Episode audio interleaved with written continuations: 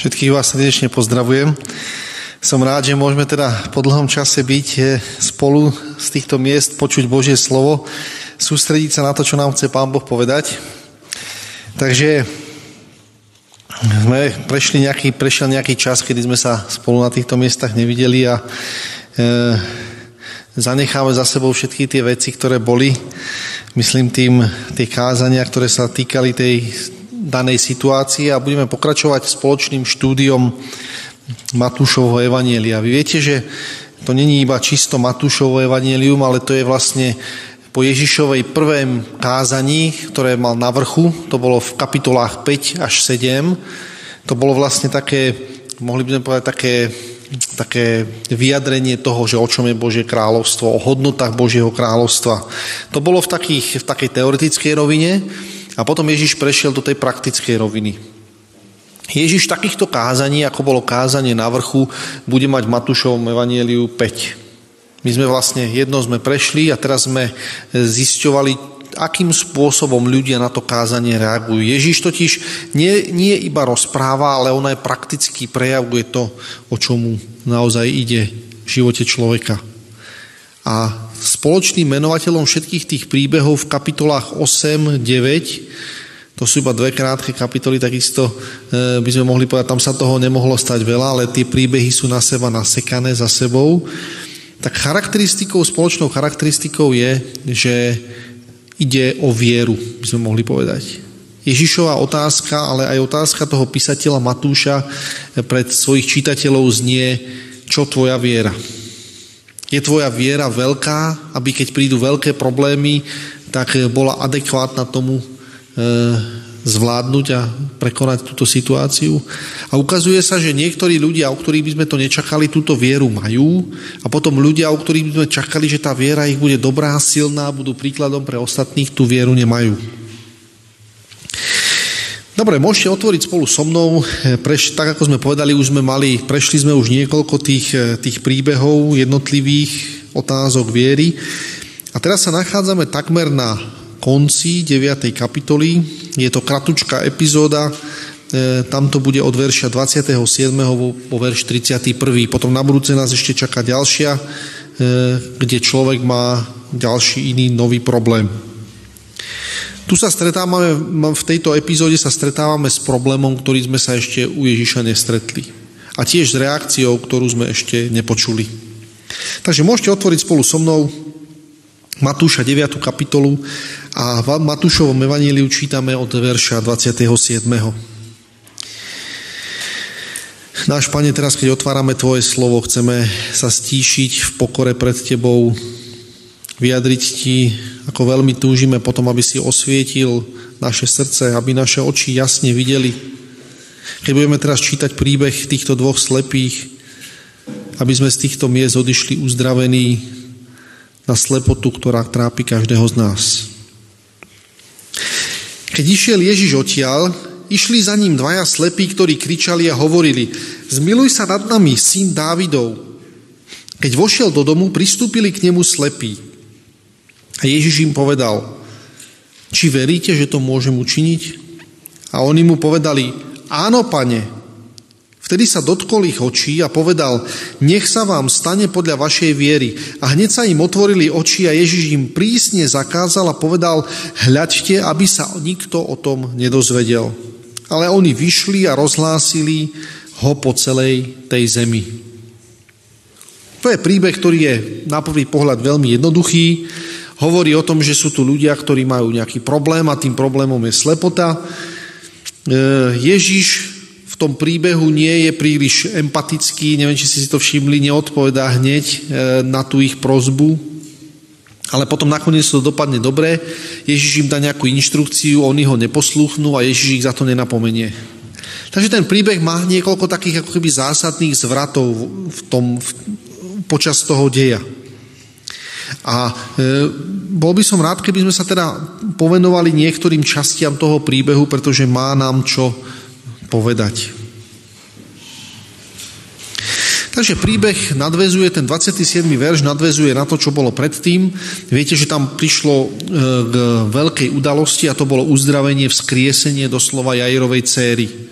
12 rokov, 12-ročné dievčatko e, je vzkriesené a medzi tým ešte aj žena, ktorá trpí na krvotok 12 rokov, tak je tiež zachránená a vytrhnutá z celej, z celej tej situácie, takže je to veľkolepá záležitosť.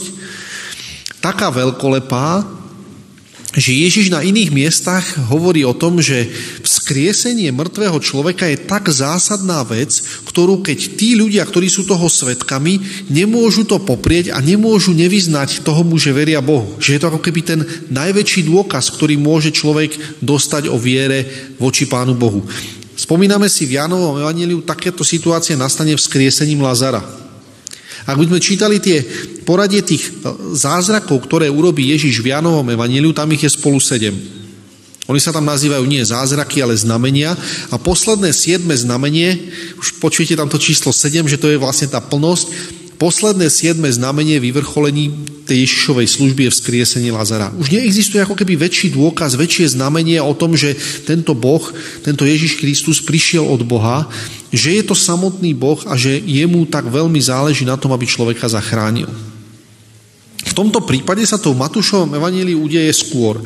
Je tam skriesená 12-ročná dievčina a ostatní ľudia, tí, ktorí sú svetkami toho vzkriesenia, by na to mali zakričať Haleluja, Pane Bože, si veľký, veríme Ti a už, ťa, už pôjdeme kamkoľvek budeš nás viesť. Kamkoľvek nás povedieš, my pôjdeme za Tebou.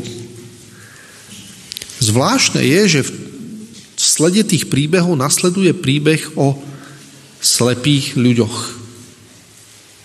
Samozrejme, slepota, my vieme, že to bola záležitosť fyzická a je to zásadná vec, ktorá aj do dnešného dňa je pre mnohých ľudí problém, pretože samozrejme sú aj medzi nami slepí ľudia. Nevieme, slepotu sa nám nepodarilo zatiaľ vyliečiť. Sú nejaké veci, ktoré pomáhajú na to, aby človek, dajme tomu, lepšie videl, keď má horší zrak. To už si s tým vieme poradiť. V tej dobe možno, že boli aj situácie, kedy človek mal veľmi poškodené oči a dneska by tie okuliare napríklad vyriešili, vyriešili hej? ale v tej dobe to takto nebolo.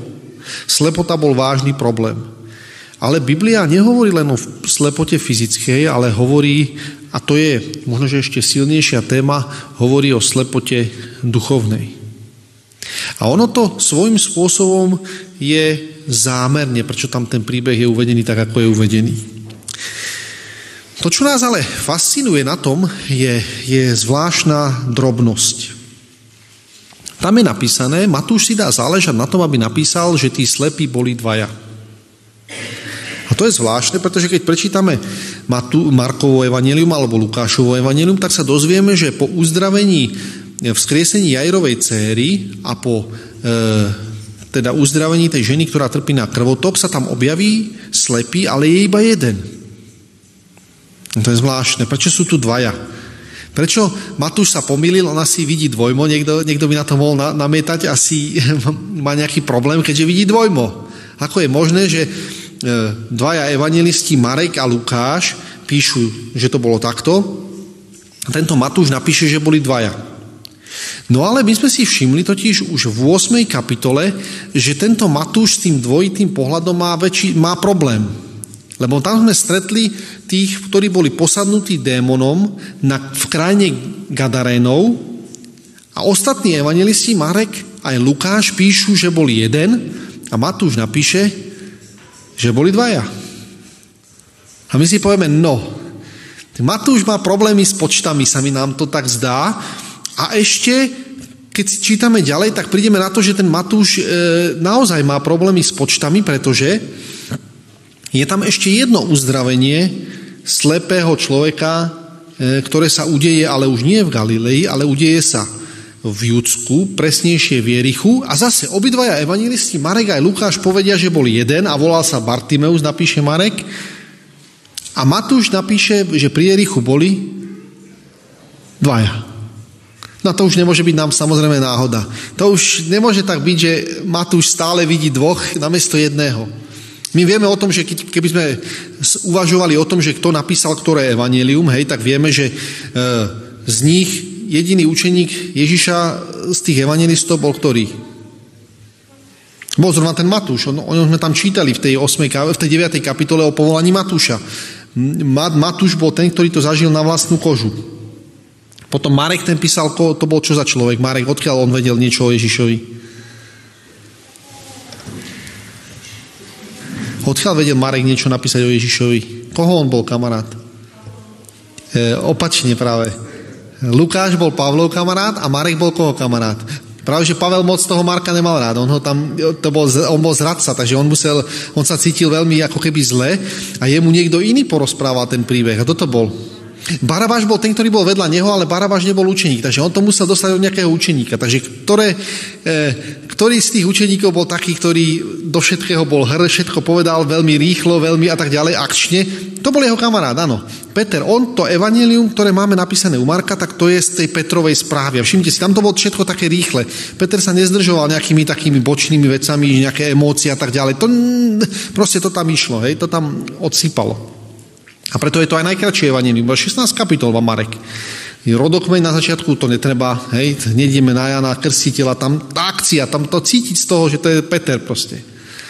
Takže Markovo evanelium pravdepodobne bolo napísané ako prvé, potom keď už to bolo evanelium nejako v obehu, tak potom ešte Matúš napísal Lukáš, tie boli možno, že približne rovnako a vieme, že Jánovo evanelium je posledná kniha toho nového zákona.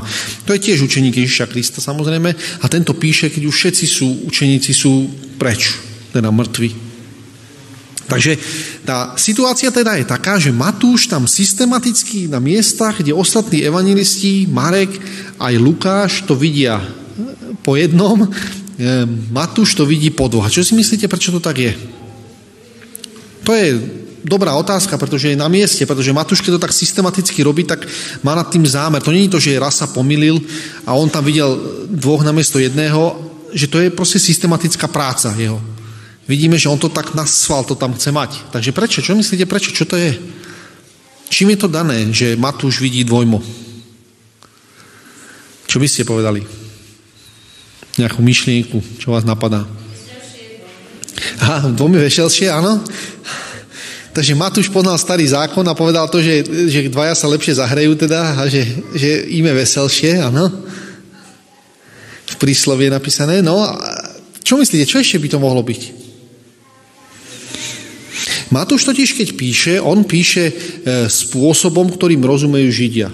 A Židia, oni mali v hlave veľmi dobré a jasné škatulky pre určité veci. A pre nich bolo prirodzené myslieť si o tých pohanoch, že tí pohania tí sú všetci posadnutí démonom. Preto nám napíše, to nemohol byť iba jeden. Keď tam ten Ježiš prišiel, tak to museli byť určite minimálne dvaja, pretože oni všetci sú posadnutí tými démonmi. Oni všetci takto, všetci takto fungujú ako tam tí pohania. To znamená, to sú tí, s ktorými my nechceme mať nič spoločné. To sú oni. Matúš totiž systematicky vytvára skupiny ľudí, ktoré niečo symbolizujú a niečo predstavujú. A ono to ide teda ďalej. Takže Matúš predstaví pohanov ako, teda predstaví pohanov ako tí, ktorí sú posadnutí démonmi a potom prichádza ďalšia skupina a tento zázrak sa udeje kde? Čítali sme, že kde to bolo? Iba si to pripomenieme teraz. Takže kde je to? Kde sa to udeje, tento príbeh? Áno, v Kafarnaume. Udeje sa to v nejakom dome, v, nejak, v Kafarnaume a Kafarnaum sa nachádza kde geograficky. Keď máme pohanov, tí sú na druhej strane Galilejského mora, toto sa stane na tej správnej strane Galilejského mora, mora takže je to kde, v akej časti? Palestíny? V Galilei. Galilea bola vnímaná tými pravovernými ako čo, ako ktoré miesto, aké miesto. Bolo to dobré miesto, vhodné miesto na život, e, prestížna záležitosť. Nie. Nie, to bolo, to bolo ako keby taká okrajová časť. Dneska by sme mohli povedať, e, ako sa nedávno vyjadril nejaký premiér, že na východe nič nie je, tak východ, tak to je proste, čo tam, čo tam po východe, je, že ta, proste tam nič není. Takže pre nich to tiež bolo, tí, tí, ktorí žili v hlavnom meste, to bolo v Judsku, hej, to boli tí, ktorí boli dôležití, no a potom bola Galilea. Galilea dokonca mali aj jeden prívlastok. Ako sa volala Galilea? Ako sa volala Galilea? Galilea pohanov, áno. Tie rúška nie je dobre rozumieť to z toho. Tak vy niečo aj poviete, ale to nie je dobre potom počuť pre mňa. Takže áno, Galilea pohanov. To znamená, áno, pre tých ľudí pravoverných Galilea to boli, to boli, proste to bolo miesto, kde to tam bolo všelijako pomiešané s tými Samaritánmi vie, ako to tam bolo. Oni to tam neboli, nemali príležitosť chodiť do chrámu toľko, nemali príležitosť prežíva to očisťovanie. Bolo to tam všelijaké, oni to tam všelijako pitlikovali, boli to takí a takí všelijakí ľudia. Takže pohania boli posadnutí a títo tu boli slepí. A to, to bolo vyjadrenie dobré. Áno, v Galilejčania tí nerozumejú tomu Božiemu zákonu. Tí sú není schopní poznať a vidieť to, aký, o čom Pán Boh naozaj je. Aké sú pravidlá princípy toho, ako by mali veci fungovať. To, to sú Galilejčania. Z pohľadu tých pravoverných Židov Galilejčania to vidia takto. Ale ono ten príbeh sa posúva ešte ďalej totiž. Tam je zrazu napísané, že e, keby sme išli do toho ďalšieho príbehu, tam je napísané, že v Judei, to bolo v Jerichu, boli tiež dvaja slepci. A my si povieme, no, pff, takže nielen tí pohania sú na tom zle, tí sú posadnutí démonmi, nielen Galilejčania sú slepí, ale aj judejci sú slepí. A farizeji, tí si mohli v tej chvíli takto napraviť to sako a povedať si, ako dobre, že my sme na tom inak. My sme tu v Jeruzaleme, my sme tu v Božom chráme, nás sa to netýka. A viete, čo je na tom zvláštne? Že v 23. kapitole Ježiš povie reč farizeom a zákonníkom. A viete, čo im povie medzi, tým, medzi iným? 5 krát im povie slepí vodcovia. Oni, tí, ktorí si myslia, že tí všetci ostatní okolo nás vonku, tí majú nejaký problém, ale my to vidíme jasne, my sme nie tí, ktorí potrebujeme si od niekoho nechať poradiť. A Ježiš im povie, cedíte komára a tak ďalej, ťavu nechávate prejsť. Na oltári poviete, že ten, ten oltár, keď to tam je, tak ten neposvecuje, ale ten dar, na ktorom bola vyslovená modlitba, to už je sveté, na to, keď niekto prisáha, to už je záväzné. Vy sa tvárite, ako keby tomu rozumiete tomu Božiemu zákonu, ale vy ste tí, ktorí ste slepí vodcovia, tí, ktorí vedú ostatných do zahynutia. A mimochodom, viete, čo hovorí Mojžiš o tom, keby, keď nejaký človek postaví slepému nejakú prekážku, alebo keď ho úmyselne zvedie na cestu? V Deuteronomium jedenkrát je spomenuté a v knihe Levitikus. Viete, čo je, čo je povedané o tom človeku, ktorý zvedie... Prvá, prvá vec je v knihe Levitikus, 19. kapitole, tam je napísané, že to je 19. kapitola, tí z vás, ktorí si chcete zapísať, 19. kapitola, 14. verš, a Deuteronomium, to je 5. Mojžišova, 27. kapitola, 18. verš. V 19. kapitole je napísané, že ten, kto by položil slepému do cesty prekážku, tak čo? Čo sa stane s ním? Achim, čo, čo, čo bude s ním? Ako, čo sa s ním stane? Kto položí slepému do cesty prekážku, čo sa mu stane? Ako to s ním dopadne? Dada číta?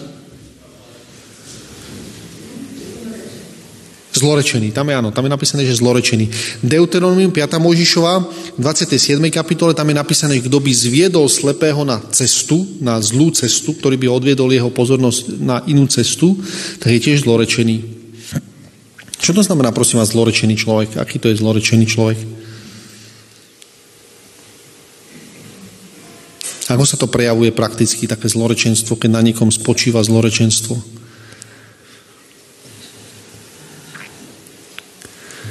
Opak zlorečenstva je? Požehnanie, to je výborne. Takže čo to znamená požehnanie? Prídeme na to opačným, z opačného konca. Čo je to požehnanie? E, požehnanie, čo je? Áno. Že, áno, že Boh bol s ním, dobre, áno, tak to je ten prejav, áno, dobre, Boh bol s ním, čo ešte by mohlo byť požehnanie? Čo to je požehnanie? Keď sa... Božia priazeň, áno, dobre, čo ďalej ešte? Áno, keby sme chceli povedať zo všeobecnosti v Biblii, keď sa dozvieme slovičko poženaný, je človek, ktorý má budúcnosť. Všimte si, tam to veľmi súvisí s tými rodením detí a tak ďalej, u toho Abraháma, budeš mať tie potomstva a tak ďalej. To poženanie veľmi súvisí s tým, že človek, ktorý má Božie poženanie, má budúcnosť. A mimochodom, ako sa deje to Božie poženanie? Čo to znamená, to Božie poženanie? Áno, ako sa to prejaví? Pán Boh má takú flaštičku v nebi, ktorá sa volá Božie poženanie a e, pozerá sa, kto sa dobre správa a tomu kvapne na hlavu to Božie poženanie a on hneď porastie o 5 cm vyššie a to už je poženaný. Či ako to je? Ako sa to poženanie deje? Čo je podstatou toho Božieho poženania? Čo by sme povedali? Čo by to mohlo byť? Poženanie. No to je ináč veľmi jednoduchá vec. My niekedy rozmýšľame o takých veciach, že ako by to Pán Boh to poženanie mohol realizovať. A potom nám do, do, do mysle prichádza to, lebo nie vždy to funguje. Takže to Božie poženanie to je taká nevyspytateľná vec, ktorá raz sa objaví, raz sa neobjaví a kto vie, či sa objaví a možno sa neobjaví. A čo to je to Božie poženanie? Keď my sa modlíme, dajme tomu pred pobožnosťou a povieme, Pane Bože, zošli nám svoje požehnanie. Tak o čo sa vlastne modlíme? Čo prosíme Pána Boha? O Božie vedenie, výborne. Niektorí ľudia povedia, no tak aby sa mi darilo, hej, aby som, akože, aby všetko bolo dobre, tak ako má byť, hej, tak to si tak predstavujeme, že to je Božie poženanie. Ale môže byť niekedy pre nás užitočnejšie, aby sa nám nedarilo? No takže potom to znamená, že to Božie poženanie asi takto nebude definované. Takže čo je toto Božie poženanie? Áno, Božia prítomnosť, výborne. Úplne presne, keby sme chceli ísť podľa, zase podľa biblickej definície, lebo to je dôležité, čo Biblia, ako tomu Biblia rozumie, Božie požehnanie znamená, že Pán Boh nám ako stvoriteľ do nášho života dá nejakú inštrukciu, povie nám, ako veci fungujú a my sa podľa toho zariadíme a výsledok je vždycky Božie požehnanie. To, že nasledujeme to, ako nás Pán Boh vedie, nemôže skončiť inak, iba požehnaním. Teda neskončí to zle, ale skončí to dobre. Takže to je Božie požehnanie. A čo je teda prekliatie alebo zlorečenstvo? Čo to je? Keď požehnanie je, znamená, že to má budúcnosť, keďže žijeme v napojení sa so životodárnym Pánom Bohom, tak to máme budúcnosť vtedy. My sami od seba si svoju budúcnosť nevieme zabezpečiť nejakým spôsobom. Nám to môže dať niekto darovať. A keď máme s tým niekým životodárny vzťah, potom znamená, že máme budúcnosť. A teda zlorečený človek je človek, ktorý nemá budúcnosť, ktorý, nazvime to tým slovom smrť, hej, to je človek, ktorý nemá budúcnosť. On je nepožehnaný v tom, že Pán Boh k nemu prehovára to Božie slovo, lebo Božie slovo, Pán Boh není skupí na slovo, hej, ako sa hovorí. Pán Boh není skupí, Pán Boh je pripravený do života každého človeka priniesť to slovo, ak sme ochotní ho nasledovať. Takže Božie požehnanie, definícia je to, že Pán Boh nám prehovára a my ho príjmame. Zlorečenstvo, všimnite si, aká je maličká deliaca, tenká deliaca čiara. Pán Boh nám prehovára a my ho nepríjmame a výsledok je zlorečenstvo. Pán Boh nám prehovára, príjmame požehnanie, Pán Boh nám prehovára, nepríjmame zlorečenstvo. To znamená nebudúcnosť alebo budúcnosť. A tu je napísané, že tí, ktorí si o sebe veľa myslia, to sú tí e, zákonníci a farizei, ktorým Ježiš povie beda vám. A to je to súznie s tým, čo je v starom zákone napísané, ten človek je zlorečený, ktorý kladie prekážku, lebo on im povie, slepí vodcovia, sami nevchádzate, sami máte nejaký problém. A nie len, že vy sami to robíte, ale ešte ďalší kvôli vám. To znamená, vy kladete prekážku niekomu inému, zvádzate ho na inú cestu. Takíto ľudia sú zlorečení. A tá slepota je obrovským problémom. V tomto prípade sú títo dvaja, vraciame sa naspäť do Galilei, teda do tohto príbehu, tam je napísané, že sú tu dvaja teda slepí, tí idú za ním, predstavujú teda nejakú skupinu v tej Galilei. Tam je napísané, oni za ním kričali. To je výraz, ktorý sa niekoľkokrát nachádza aj v Matúšovom evanieliu napríklad. A kričanie to nie je ako keby také, taká normálna reč. Je prirodzené, že aj v iných evaneliách tí slepí, keďže im jeden zmysel chýba, to sú oči, tak to nahrádzajú intenzitou toho ďalšieho zmyslu, to znamená tým volaním. Oni na toho Ježiša kričia. Nie, že by chceli byť drzí, ale e, chcú si byť istí, že ten Ježiš ich vníma. My ľudia, ktorí máme zdravé oči, tak vidíme to, že keď ja sa s niekým rozprávam, či ten človek sa na mňa pozerá, či to vníma, či to akceptuje, či nejakým spôsobom prebieha medzi nami komunikácia. Ale človek, ktorý je slepý, tak to nevidí, nemá tam tú spätnú väzbu. Takže teda on sa chce uistiť, že tento Ježiš ich počuje. A preto kričí. Mimochodom, toto isté slovo je použité, aj keď tí dvaja posadnutí v Gadare tiež na Ježiša kričia. A slepí dvaja v Jerichu, čo si myslíte, čo robia na Ježiša? Kričia tiež, to tam je tiež napísané, že tiež na neho kričali. Takže tieto príbehy naozaj niečo spája. Mimochodom, viete, kde ešte sa niekde kričí v Biblii? Zástup, ktorý pred Pilátovým, e, stojí pred Pilátovým domom, to sú tí istí slepí farizeovia, zákonníci podľa Ellen Whiteovej, keď to čítate v túžbe vekov, tí kričia tiež. Všimte si, tie príbehy sú nádherne poprepané, všetky spolu súvisia. Ale tí kričia čo? Všimnite si, oni kričia, ale jedni kričajú, zmiluj sa nad, nad nami a druhý povie, ukrižuj ho. My nemáme zmilovanie. Na jednej strane zmiluj sa nad nami, potrebujeme tvoje milosrdenstvo, na druhej strane my milosrdenstvo nemáme, ukrižuj ho. Tí, ktorí si o sebe myslia, že majú pravdu, že jasne všetko vidia, že sú tí, ktorí predsa rozumejú tomu Božiemu slovu, rozumejú to, o čom Pán Boh je, vedia, čo to znamená nasledovať Pána Boha, že im je to v hlave jasné, že oni chápu všetky tie súvislosti, zrazu sa ukazuje, že oni majú nejaký problém. Mimochodom ešte raz sa používa to kričanie a to je, keď Ježiš skríkne veľkým hlasom. A ono to bude spolu súvisieť. Keď Ježiš skríkne na, na kríži, skríkne veľkým hlasom a tam je potom napísané, že vypustil svojho ducha. To je ten krik. Sírofeničanka kričí na Ježiša. Spomínate si ten príbeh Sírofeničanky? To je pohanka a ona tiež kričí na Ježiša. Tiež by sme mohli povedať, no to je zvláštne, prečo takýmto spôsobom je tam taká reakcia, hej, prečo tá žena, to, to bolo neslušné, krič, kričať na muža na verejnosti, keď to boli muži, dajme tomu, ešte by sme to akceptovali, a prečo tá žena kričí? No krik totiž vyjadruje svojím spôsobom zúfalstvo a beznádenú situáciu. Mimochodom aj ten zástup, ktorý kričí ukrižuj ho, tiež vyjadruje to, že sú zúfali z toho, pretože si sa rozhodli Ježiša neprijať, ale to, preto, to potom znamená zatvorené dvere k životu. To znamená, že títo ľudia nemajú budúcnosť a oni to nejako vnútorne vedia a vnímajú a na základe svojej zúfalosti povedia ukrižuj ho. A, a keď Pilát povie, ale ja na ňom nenachádzam vinu, tak oni povedia jeho krv na nás a na naše deti. Viete si predstaviť zúfalejšieho človeka, ktorý povie, ja obetujem svoje dieťa za svoj názor? To neexistuje zúfalejšia situácia. Ja mám takýto názor a mám takýto názor, som ochotný obetovať svoje dieťa. Svoju budúcnosť, to tam nie je náhodou. Títo ľudia naozaj, ktorí tam kričia, ukrižuj ho, sú naozaj slepí vodcovia, ktorí nemajú budúcnosť, tak ako sme to porozumeli z toho biblického textu. Takže títo kričia a kričia zmiluj sa nad nami. To slovičko zmiluj sa je tiež veľmi výrazné slovo, ktoré sa tam nachádza v, staro, v, tej, v tých Ježišových príbehoch.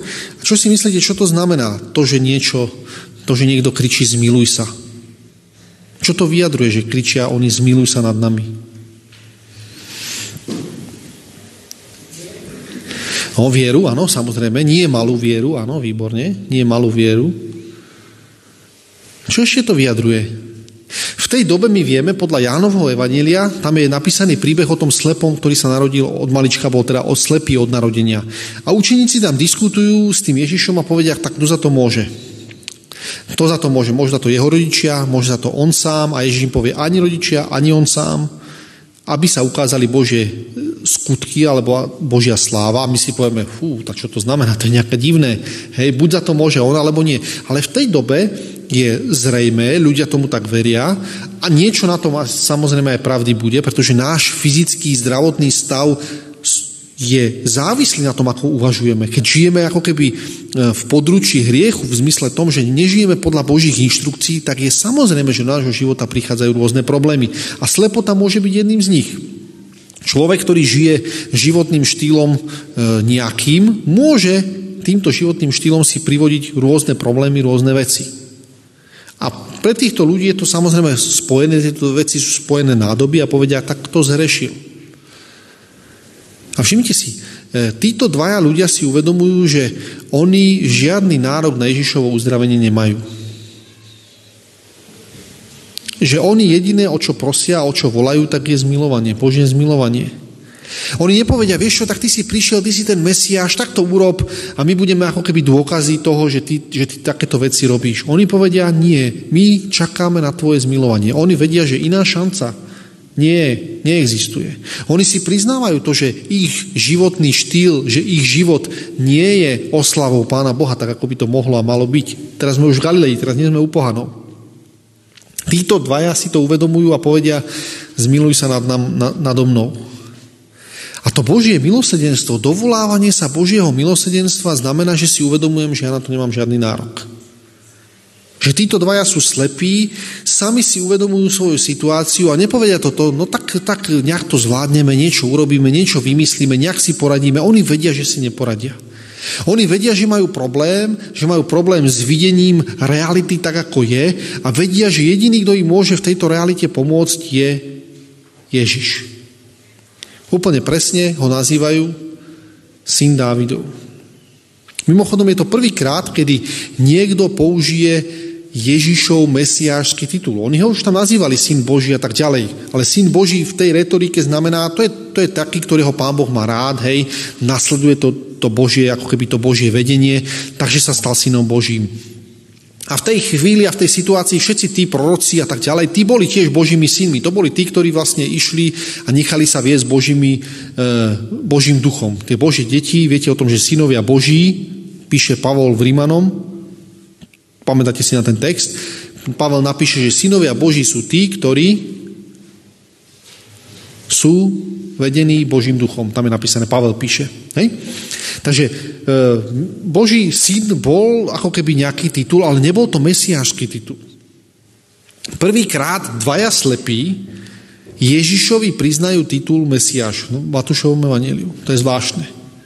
Tí, ktorí nič nevedia, tí, ktorí nič nevidia, tí, ktorí nechápu súvislosti, tí, ktorí nemajú skutočný reálny obraz o realite, vidia veľmi jasne, kto je Ježiš a to im stačí na to, aby sa ich situácia zmenila.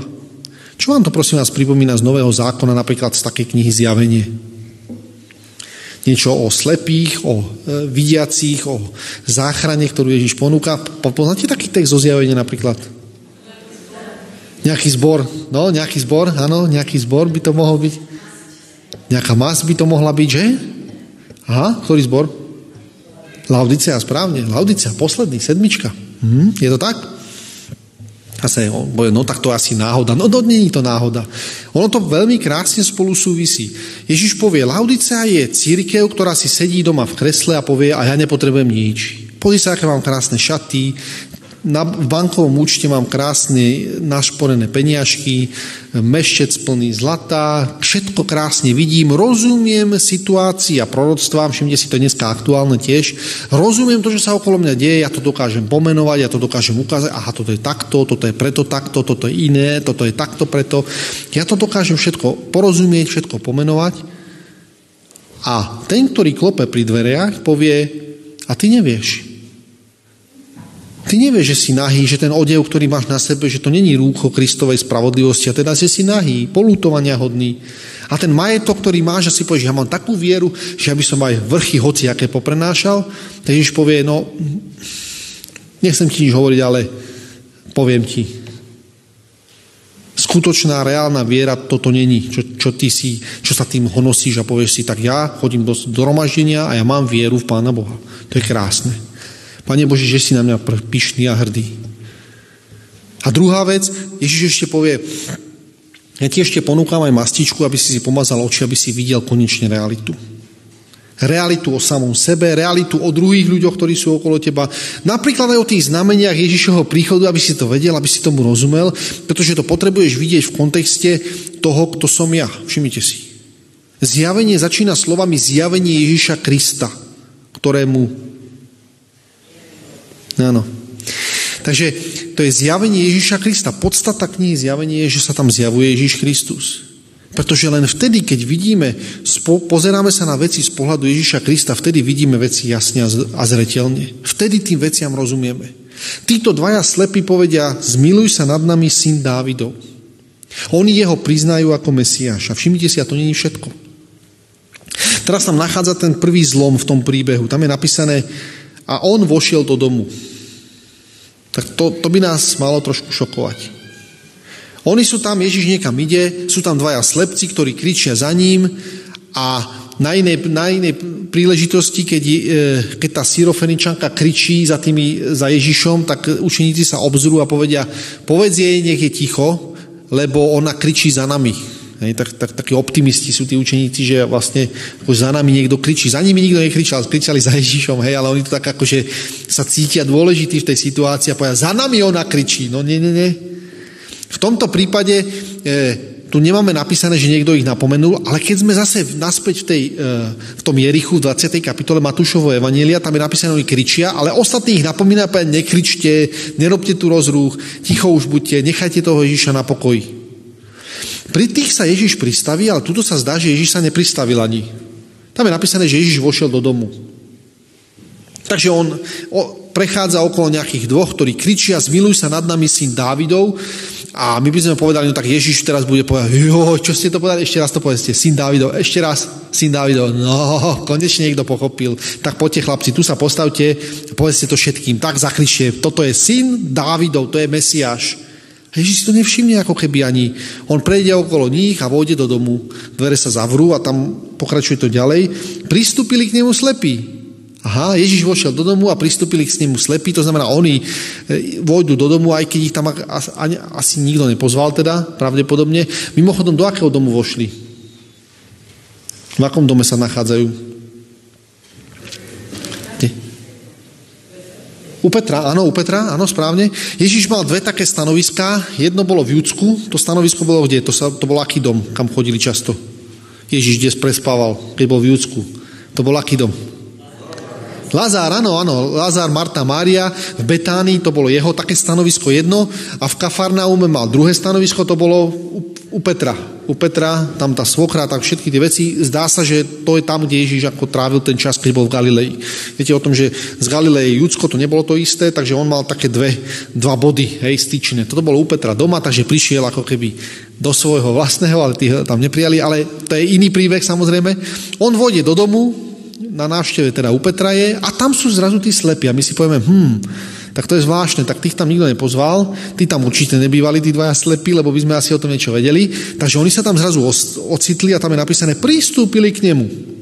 Čo vám to prosím vás hovorí? Čo to znamená, že pristúpili k nemu tí slepí? Čo to asi môže znamenať? No oni na ňo predtým po ceste kričia. Takže áno, museli o ňom vedieť, ale čo to znamená, čo to hovorí o ich aktivite, že oni sa tam ocitnú v dome, v doma.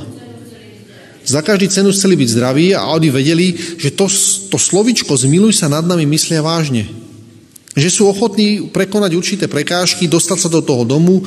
Oni asi nemohli ísť tak rýchlo, ako išiel Ježiš, pretože sa tackajú tí a tak ďalej, oni tam nevidia, možno ich niekto sprevádzal, ale v každom prípade to bolo pomalšie ako ten celý zástup. Ježiš ich tam nejakým spôsobom neosloví, nejako sa im neprihovorí, zdá sa, že ich e, neregistruje. Mimochodom, takto sa isté podobne správa aj k tej e, žene Syrofeničanke, on povie, ale ja som tu prišiel slúžiť ovciam Izraela, strateným z Izraela a ona tým povie, chce, povedať, no vlastne pre teba ja nemám, ja ti nemám ako pomôcť, takže, takže ahoj, maj sa dobre.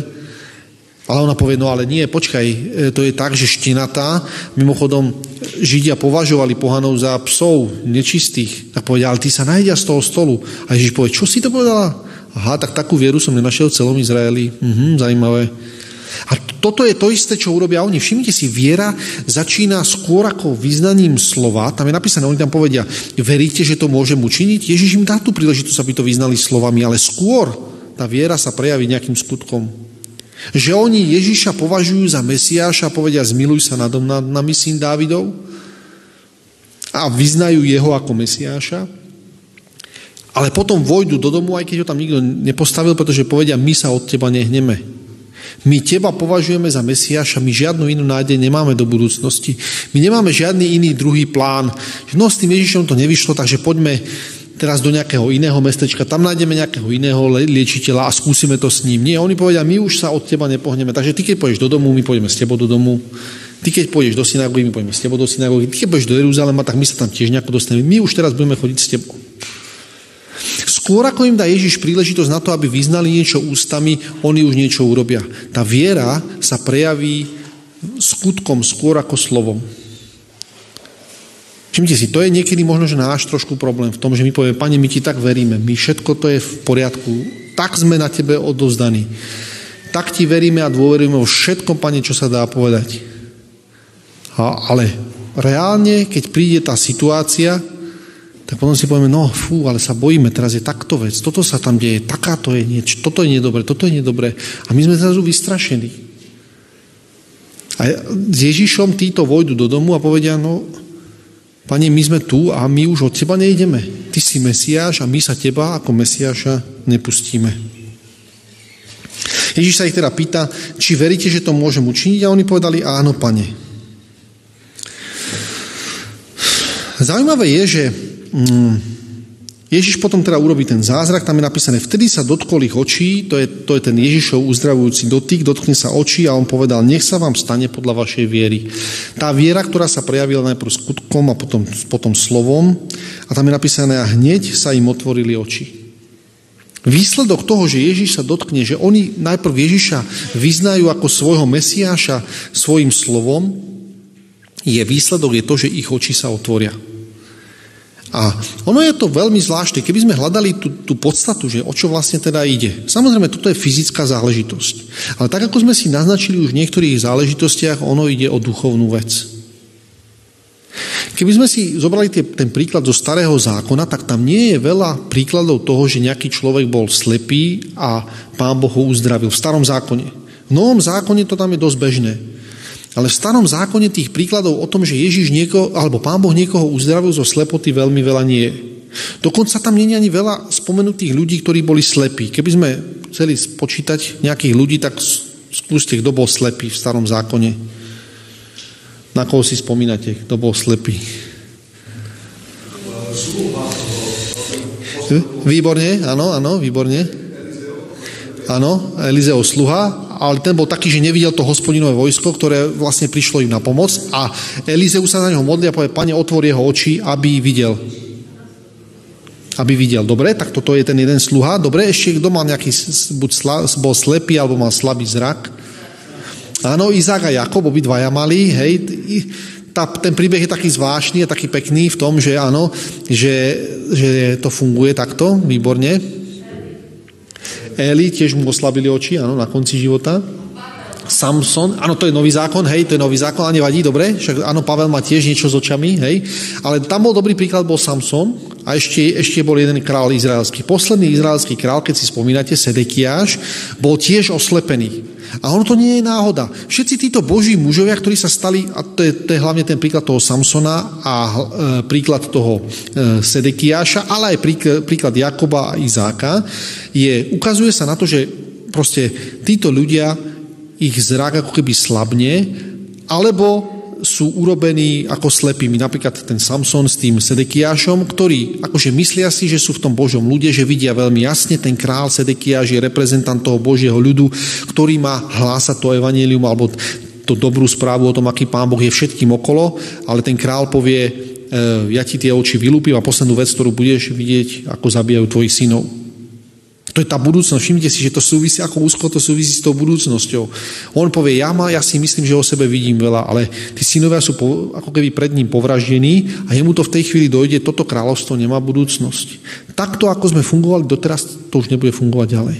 Samson to isté, má sa stať záchrancom toho ľudu, je ten príbeh toho Samsona je v tých knihe sudcov veľmi podrobne rozpracovaný. Tí ostatní sudcovia, ktorí tam sú, tak to sú väčšinou také krátke útržky. Samson je príbeh, ktorý je veľmi silno rozpracovaný. Takže sa ukazuje, že v tom starom zákone tá slepota není ani tak záležitosť fyzická, ale duchovná. Je to duchovný rozmer. A všimnite si teraz, e, keď je napísané niečo o Ježišovi, tak my vieme o tom, že e, tí vodcovia národa, ľudia, ktorí sa veľmi dobre vyznali v Biblii a v starom zákone, vedeli, že obraz slepoty je obraz hlavne duchovný.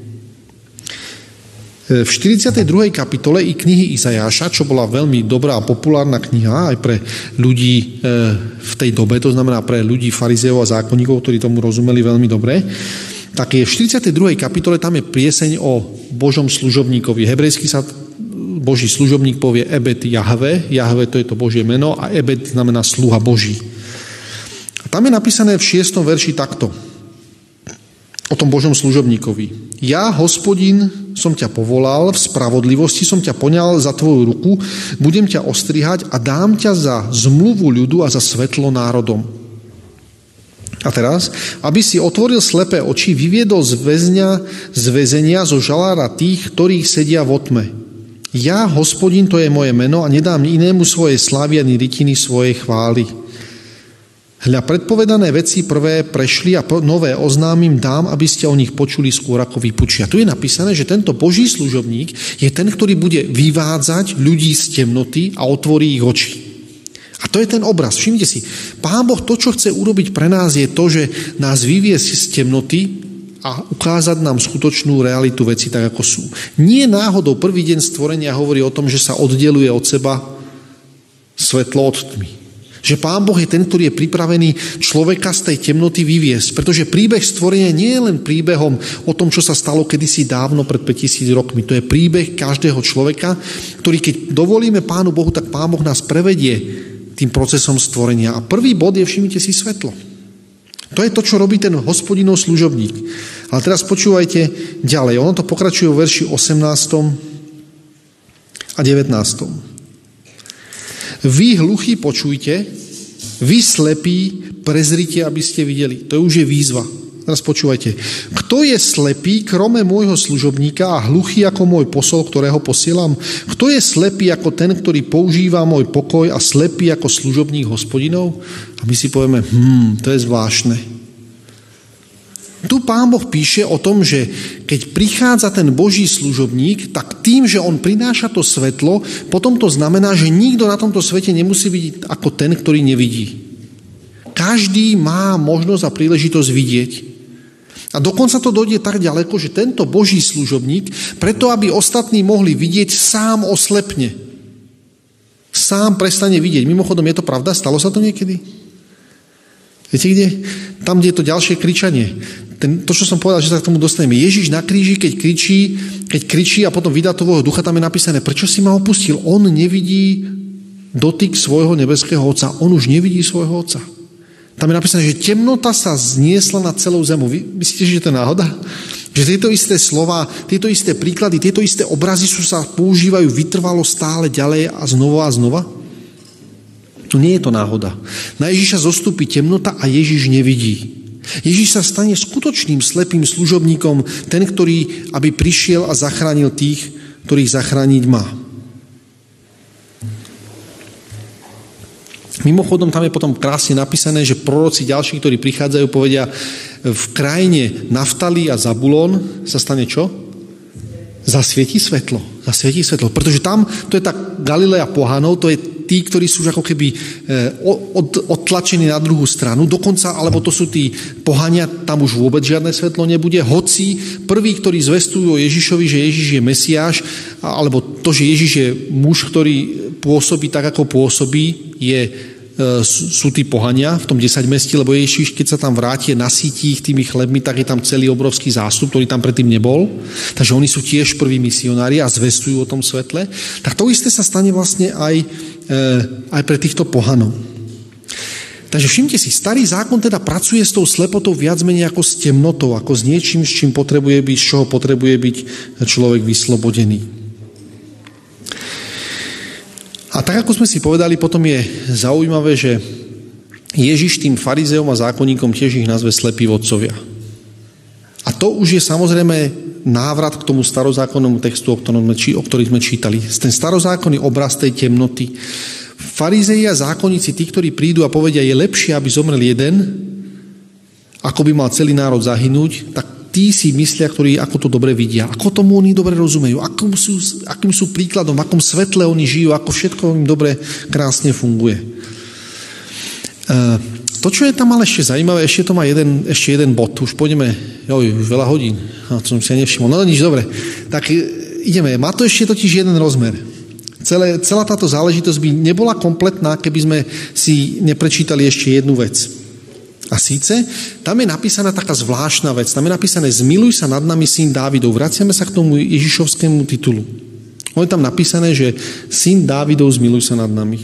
Mimochodom, aký mal Dávid vzťah k slepým ľuďom? Veľmi pozitívny niekto? Niekto si myslí, že zlý? Veľmi negatívny? Áno, Druhá Samuelová, no, no, no, no to, to, je, to je zaujímavé, to je veľmi zaujímavá vec, to je. Druhá Samuelová, tam je napísané niečo o tom vzťahu, ktorý mal Dávid k, k ľuďom slepým. Šiesta kapitola, eh, nie, pardon, e, piata kapitola. Piata kapitola druhej knihy Samuelovej, tam je opísané, ako mal Dávid vzťah k ľuďom slepým. Čítame od verša 6. Kráľ a jeho mužovia odišli do Jeruzalema proti Jebuzejovi, ktorý obýval tú zem a ktorý povedal Dávidovi, nevojdeš sem, iba ak odstrániš slepých a krivých, lebo vraveli vo svojej ubezpečenosti, Dávid sem nevojde. Ale Dávid zaujal hrad Sion, to je mesto Dávidovo. A Dávid riekol toho dňa, ktokoľvek zabije, nie, zabije niektorého Jebuzeja, zrúti ho do výmoliny, aj tých krivých a slepých, ktorých nenávidí duša Dávidova, preto hovoria, slepý a krivý nevojde do domu. Hm? Takže aký mal Dávid vzťah s slepým a krivým? A myslíte si, že tí, slepí, že tí dvaja slepí, ktorí kričajú, zmiluj sa nad nami syn Dávidov, že poznali ten príbeh, alebo nepoznali ten príbeh? Dúfajme, že nepoznali, nie? Lebo inak by nekričali syn Dávidov. Lebo on vedel, aký má vzťah syn, aký má Dávid vzťah s slepým. Tam je napísané, tých, ktorých nenávidí moja duša. Ten príbeh možno u roháčka neznie až tak úplne ako keby zvukom, ale mne tí, ktorí máte ekumenickú Bibliu, tam je to napísané tak, že ten král povedal, no Dávid, kto je Dávid a jeho družina, to sú takí akože pobehlíci, naši slepí a chromí, pôjdu proti nemu a tí ho zaženú proste.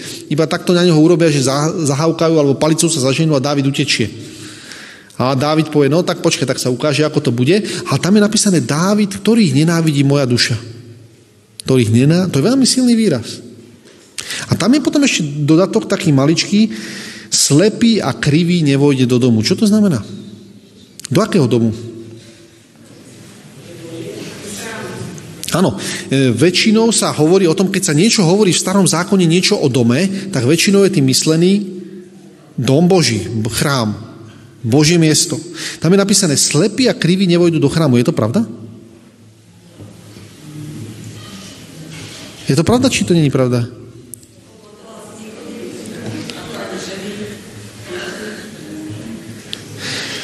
Všimnite si, čo hovorí Dávid o slepých a chromých. Môžu ísť oni do chrámu? My sme povedali, títo by tam mali proste hľadať tú Božiu milosť, títo by tam mali byť, ktorí tam budú na prvom mieste. Všimte si, čo je napísané v Levitikus, to je tretia kniha Možišova, 21. kapitola, 18. 18. verš, a to už je, to už je za chvíľku záver. Takže tretia Možišova, 21. kapitola a tam čítame verši 18.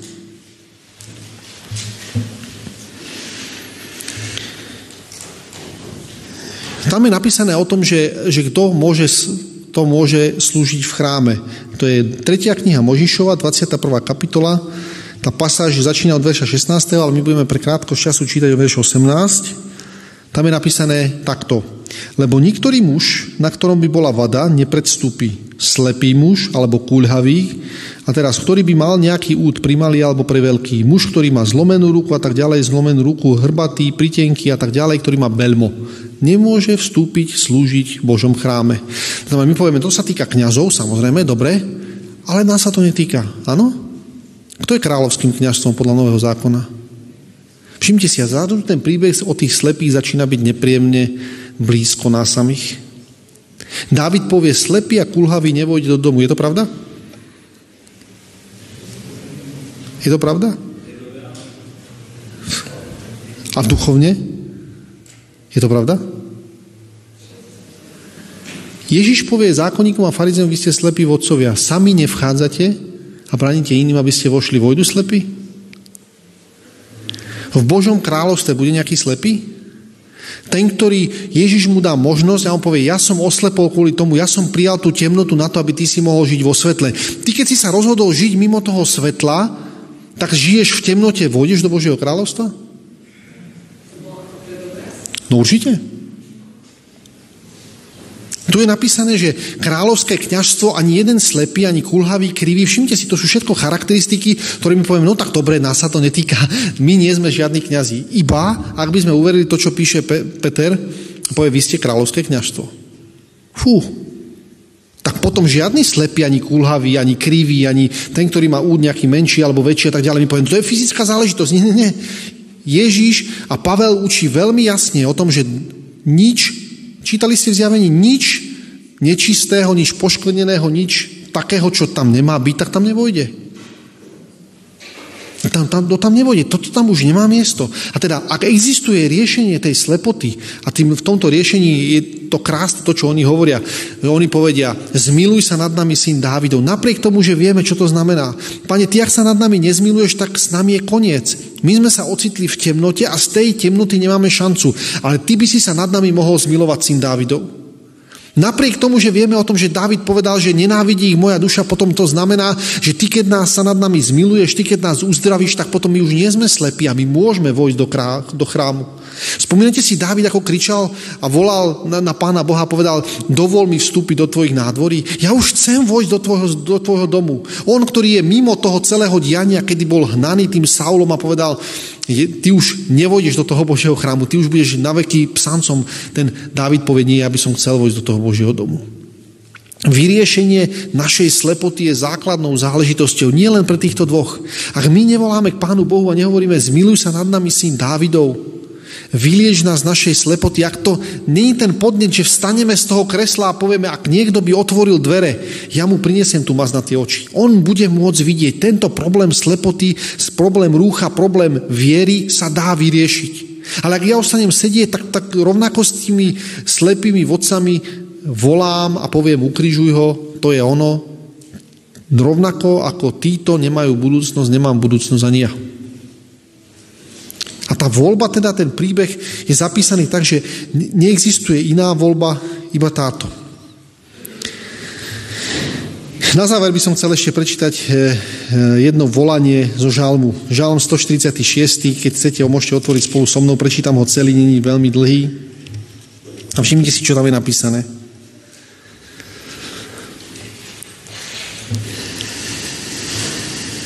Haleluja, Chváľ moja duša hospodina. Chváliť budem hospodina, kým len žijem. Spievať budem svojmu Bohu žalmy, dokiaľ som. Nenadejte sa na kniežatá, syna, na syna človeka, ktorý nemá spasenie. Výjde jeho duch, navráti sa do svojej zeme, v ten istý deň zahynuli jeho úmysly. Blahoslavený je ten, k tomu je silný Boh Jakobov na pomoc jeho nádej na hospodina jeho Boha, ktorý učinil nebesia i zem, more i všetko, čo je v nich, ktorý ostriha pravdu na veky 7. verš. Ktorý činí súd utlačeným a dáva chlieb hladným. Hospodin oslobodzuje väzňov. Hospodin otvára oči slepých. Hospodin narovnáva zohnutých. Počujete dobre? Otvára oči slepých. Verím tomu. Narovnáva tých, ktorí sú zohnutí. To sú tí kulehaví. On to robí. Hospodin miluje spravodlivých. Hospodin ostriha pohostinov, to sú tí pocestní, ktorí prichádzajú, pomáha sirote a vdove, ale cestu bezbožných prevracia. Hospodin kráľuje na veky tvoj Boh na Sione, na pokolenia, na pokolenie. Haleluja. Píše pán Boh. A teraz otázka je, že či sme ochotní rovnakým spôsobom ako dvaja slepí volať na Ježiša a povedať zmiluj sa nad nami. Pane Bože, chceme stáť v Tvojich nádvoriach, chceme splniť tú úlohu, ktorú si nám zveril. Pane Bože, na to potrebujeme Tvoje zmilovanie. Zmiluj sa nad nami, syn Dávidov. Amen.